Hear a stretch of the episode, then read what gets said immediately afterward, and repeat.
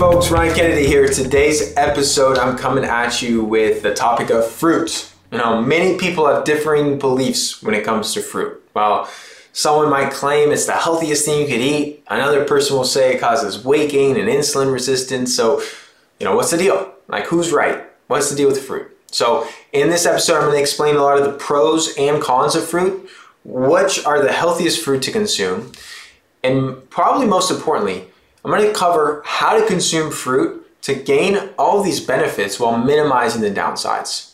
And so, before I go on to the good stuff, many fruits are commonly lumped into the category of vegetables since they don't contain any sweet flavor or any high sugar. Um, and these will include things like zucchini, tomatoes, peppers, olives, avocados, a bunch of others. While these are technically fruits, since most people don't view them as such, this video, this uh, podcast episode is really going to be focused on the higher sugar, sweet tasting fruits that we think of when we hear the word fruit. So I'm going to dive into the benefits first.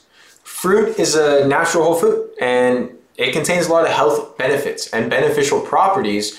And while people can certainly run into problems when they overconsume it, overall it should not be avoided and it can absolutely be a healthy part of your diet. So, fruit is loaded with vitamins, minerals, and antioxidants. It's a rich source of essential nutrients for our bodies to really maintain optimal function. Uh, and it can be a very tasty way to get these vitamins and minerals into your diet while also supplying these antioxidants that help to neutralize free radicals in the body. Uh, fruit is also a good source of fiber. You know, fruit contains insoluble fiber, which has been shown in studies to help with weight loss it can support digestive issues, and, so it just depends. Some folks with any type of inflammatory condition in their digestive tract, such as IBS or diverticulitis or ulcerative colitis, should be really careful with fiber since it can be hard on the GI tract and can actually aggravate those types of inflammatory issues in the intestines. Uh, but for most folks, fiber is going to be a beneficial thing. Uh, and then fruit can be really hydrating it, because fruit and vegetables, you know, plant sources, you know, most of most of these, this produce, it contains structured water, which is the most superior form of water. It's absolutely amazing for hydrating your bodies. Well, water is H2O. Structured water is actually H3O2. And Gerald Pollack has done a ton of research kind of outlining this, what he calls the fourth phase of water.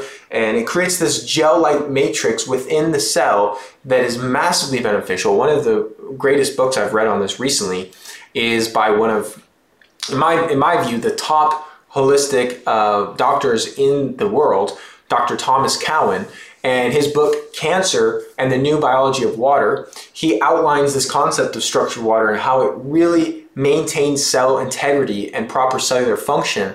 And when we start to lose this structure in the, the water in the cell, is when we start to experience, at least this is his theory, it's one of the root causes that causes this genetic, or not genetic so much as cellular mutation that could lead to things like cancer. So clearly fruits can help you in a lot of ways. Um, but I must say, you can receive a lot of these same benefits from consuming non starchy vegetables, which do have a lot less sugar than fruit and are an even healthier option. So let's dive into some of the dark sides of fruit. You know, I've went over a lot of the health benefits and how it can be a really healthy part of your diet, but what doesn't always get enough attention is where people can go wrong. And yes, fruit is a nutritious whole food, but it also contains high amount of sugar. And fruit contains a relatively high amount of what's called fructose, a type of sugar that can be particularly problematic when eaten in high amounts, especially in a high calorie diet. Studies uh, really shown that excessive fructose can lead to issues with insulin sensitivity, meaning your body has to produce more insulin to regulate blood sugar. And I've discussed in the past how insulin is one of our body's number one fat storage hormones. So, more insulin that's being released, the more body fat we're going to store. Uh, and the other thing with fructose is when you eat it in high amounts, it doesn't get metabolized the same way as glucose. It actually kind of bypasses some of the typical digestive mechanisms that cause high blood sugar and goes straight to the liver and causes uh, you know triglyceride production. It can cause fatty liver disease. It can cause insulin resistance. And so for that reason i think in large amounts big caveat there in large amounts it can be problematic. If you're not physically active if you're overweight if you already have one of these issues like insulin resistance or metabolic syndrome or fatty liver disease eating too much fruit is not going to serve you. It's really going to fuel the fire. On the flip side if you are very physically active, you, you work out regularly, you move your body a lot, like I teach in these episodes, uh, you're at a healthy weight, and you don't have insulin resistance, then the sugar in the fruit is not likely going to pose an issue for you, especially if you consume it strategically, like I'm going to outline further in this episode. So, the most common argument I get from people defending fruit is like, Ryan, Ryan, Ryan, how could fruit be bad? You know, our ancestors ate fruit for thousands of years before heart disease and cancer and diabetes were prevalent. Clearly, it must not be the fruit. And I say, yes, you're right. Our, it is true. Our ancestors have been eating fruit for a long, long time. But there were many differences from how we consume fruit today compared to how our ancestors consumed fruit. So, first of all, in the past, humans would have only eaten fruit when it was fresh and in season, which was typically anywhere around 8 to 12 weeks of the year. You know, 2 to 3 months of the year. We had, you know, fruit that was ripe in season. Uh, and there are a few areas on the planet that had longer fruit seasons, but for the most part, it was only there for a portion of the year. For the other nine or 10 months, we had no fruit. That's very different than today, where fruit is shipped from across the planet so that you could have fresh fruit in your grocery store 365 days a year, which was never the case throughout human evolution. Number two, fruits eaten by our ancestors were heirloom varieties, meaning they were much smaller and had a lot less sugar. Our food system is hybridized many crops, many animals, many things in our food system have been hybridized. And so now fruit varieties, they make them larger, they make them sweeter, meaning more sugar, more aesthetically pleasing, because, you know, it's got to look pretty if we're going to buy it, uh, even though it's just going right in our mouth. And all of this really causes, it causes the consumer to buy more, which is, gotta say, great for their business model. But as a result, the fruit is now much less healthy for us. And moving on to number three of how ancestral fruit consumption differs from that of today. You know, back in the day, humans lived far more active lifestyles. They were constantly moving. You know, hunter gatherers, and you know they were constantly. They weren't working behind a screen and an office de- chair and you know inside all day. Today we really live more sedentary lifestyles. So after you eat fruit or any high glycemic carbohydrate for that matter, your body converts it to blood sugar in the body. When you're active and you're moving around, you use up that blood sugar. So your pancreas doesn't have to release all this insulin and it doesn't really pose a, big issue. You know, if you're active, you're going to be fine. But when you eat a bunch of sugar or high glycemic carbohydrates and then you sit around, your body has no need for all that sugar and your pancreas has to pump out all this insulin, which causes your body to shuttle this carbohydrate into fat stores and causes your body to store fat. So it's different. It's different. We used to consume fruit, yes, but not in the way that we do today. Not where you could go get big old, beautiful, large, sweet apple every single day of the year. That was never the case throughout history. And you know, moving on, I also want to touch on fruit juice because unlike vegetable juice, which is extremely healthy to consume, and I'm a huge proponent of fresh pressed uh, vegetable juice with celery, cucumbers, lemon, you know, herbs, fantastic for you. Fruit juice can be really problematic for your health. You know, fruit juice is actually very similar to soda in the body. Yes, it has fewer chemicals, but the sugar content is about the same. You know, when you juice fruit, you remove all the fiber. And the fiber helps to slow down that the conversion of that sugar in the fruit. So by removing the fiber, you get even a bigger spike in blood glucose.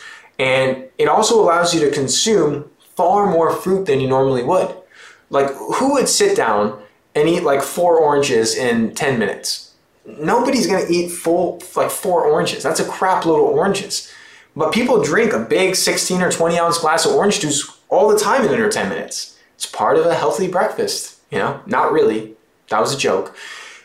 And as though that's not bad enough, most of the store bought fruit juices, they're heavily processed, they're not fresh, meaning they've been sitting in a container for days or weeks on end, and they contain a small fraction of the amount of vitamins and antioxidants that you get from a freshly picked whole fruit. So avoid fruit juice, folks, not serving your health. So then the question is like, what is the best fruit to eat? And the best fruits are the ones that are going to be lower in sugar, higher in nutrient density. So higher nutrient density, lower sugar, that is the combo you want to look for for good quality fruit. And those tend to be wild organic berries. Um, And so um, you don't have to get wild. Any berries are going to be better than none. But wild berries are going to be lower in sugar and higher in antioxidants. One example of this is wild blueberries, which are tiny little guys, have upwards of 400% more antioxidants than conventional high bush blueberries. That, you know, they're huge, they're sweet. And as a general rule of thumb, when you're looking at berries and you want to see, is this berry going to be a great bet for me? If the berry is the same color on the inside as it is on the outside, then it's going to be a better berry to consume. So I know you may be thinking, the blueberries I eat are a different color on the inside. They're typically like a white or a light green. And that's because most of the blueberries sold in grocery stores are hybridized high bush blueberries. Whereas if you get low, uh, wild low bush blueberries, they're going to be far more, far higher in antioxidants, like I said, lower in sugar, smaller in size, and they'll have the same dark blue color inside and out. So you can find these at many health food stores, even like places like Sprouts. Uh, you can find frozen uh, wild organic blueberries, and those are going to be some of the best fruits out there for you. Uh, other fruits that I like are low sugar citrus, like lemons and limes. And you're probably like, well, that's not very sweet, Ryan. And, and they're not. But they're a great option to consume on a regular basis. I always put fresh squeezed lemon or lime in my morning tea. I'll add it to my bone broth, you know, with some good sea salt and chili powder and, you know, curry powder and doctor up a bone broth and drink it like a cup of coffee in the morning. It is freaking fantastic, folks. Um, grapefruits are also pretty good. You know, they're not too high in sugar. They're going to be a pretty good choice. And then, you know, other ones are going to be like cherries are pretty solid. Green apples are pretty good. Uh, and those are pretty much going to be the, the top, top of my list for healthy fruits as far as lower sugar, higher nutrient density. Now, this does not mean that you can't eat other types of fruits. You know, so many other types of fruits have valuable nutrients, and it doesn't mean they should be avoided entirely. The list of fruits I just went over are just going to be the best options to consume most frequently. So, on to the last part, the last leg of this conversation of fruit, which is the best way to consume fruit. And this may be the most important thing about this episode. Strategic consumption of fruit can really be the differentiating factor of whether it brings you more benefit or whether it brings you more harm. So, here are my three favorite tips on how to reap the benefits of fruit while minimizing the downsides. So, tip number one don't overdo it, folks. You know, I'm sure you've heard the popular saying, you can have too much of a good thing, and this definitely applies to fruit. So having one or two servings of fruit each day is radically different than having five or six servings. And most of your plant intake should come from non-starchy vegetables, which are low in sugar and starch, but will still supply your body with really beneficial micronutrients and the structured water, and the dietary fiber, and all the benefits I talked about of fruit at the beginning of this episode. So people trying to lose weight or people trying to improve, improve blood sugar control should really limit their fruit intake to one uh, serving per day, two max. But if you're very physically active, healthy body weight, you can ha- likely handle a higher fruit consumption. I also find that during the summer months, when we have these long days, it's warmer out, this is when we would have eaten more fruit from an ancestral perspective in the summer. And so this is when I'll eat more fruit, and this is when people can tolerate more fruit. In the winter, when it's cold, it's, it's shorter days, it's dark, we're not doing as much activity, this is when you're going to want to decrease your fruit consumption. Uh, and one more note on this following a fruitarian diet consisting of only fruit is a horrific idea. It will negatively impact your health in a serious way. And I don't even know where people came up with this. It, it makes no sense. Like, let me just fuel my body on pure sugar, and it's going to be completely devoid of all essential amino acids, all essential fatty acids, and I'm just going to eat fruit. It's like, good luck. Good luck with that, folks. Uh, don't do a fruitarian diet. Not wise. Number two, so number one was don't overdo it. Number two is to eat whole fruits with healthy fats. Healthy fats are going to be essential for our bodies. I've done episodes on this prior. But eating the right types of fats are also going to slow the conversion of the sugar in the fruit. It's going to lower what's called the glycemic load. So when you eat fruit by itself, it's going to be way different than when you couple fruit with healthy fats. So this is why it's best to consume fruit with a meal or right after your meal as a dessert because all the fiber and healthy fats in your meal will help to minimize the potential damage caused by the sugar in the fruit. And this is how fruit is meant to be enjoyed. you know, not as the mainstay of your meal, but rather as a sweet treat, you know, a, nature's dessert, nature's candy, as it's often called, in addition to all the healthy fats, high quality proteins, and fibers, vegetables on your plate. That's why it's referred to as nature's candy. It's not referred to as nature's dinner, you know. So make sure you're pairing it with healthy fats. It's going to lower the, uh, slow down the conversion of sugar, lower the glycemic impact, and you'll actually even get a better nutrient absorption of some of those uh, vitamins with the assistance of a healthy fat like a grass-fed ghee, coconut oil, whatever fats you're using in your dinner. You can refer back to one of my prior episodes where I talk about the healthiest fats to, to include in your diet. Last on this list, number three, couple movement with your fruit consumption. I talked about this a little bit at the beginning of this episode, but whenever you're having any fruit or high glycemic carbohydrates, it's important to move your body after you eat it. This physical activity after eating it will reduce what's called your postprandial glucose levels. And that's basically a fancy way of saying is it'll lower the spike in blood sugar following a meal, which means less weight gain, less brain fog, less fatigue. You'll digest your food better, you'll feel better, and you won't run into all the issues with your metabolic health. So don't do high intensity exercise post meal, since that is going to impair digestion. Your gut will not be happy with you if you eat a big meal and then go try and do a HIIT session. I'm talking low intensity movement. Walking is ideal. You know, when you finish eating, go for a nice walk. Maybe you do a mellow bike ride, maybe you do some chores around the house, maybe you do some gardening, anything that's going to get your body moving but not be too physically intensive.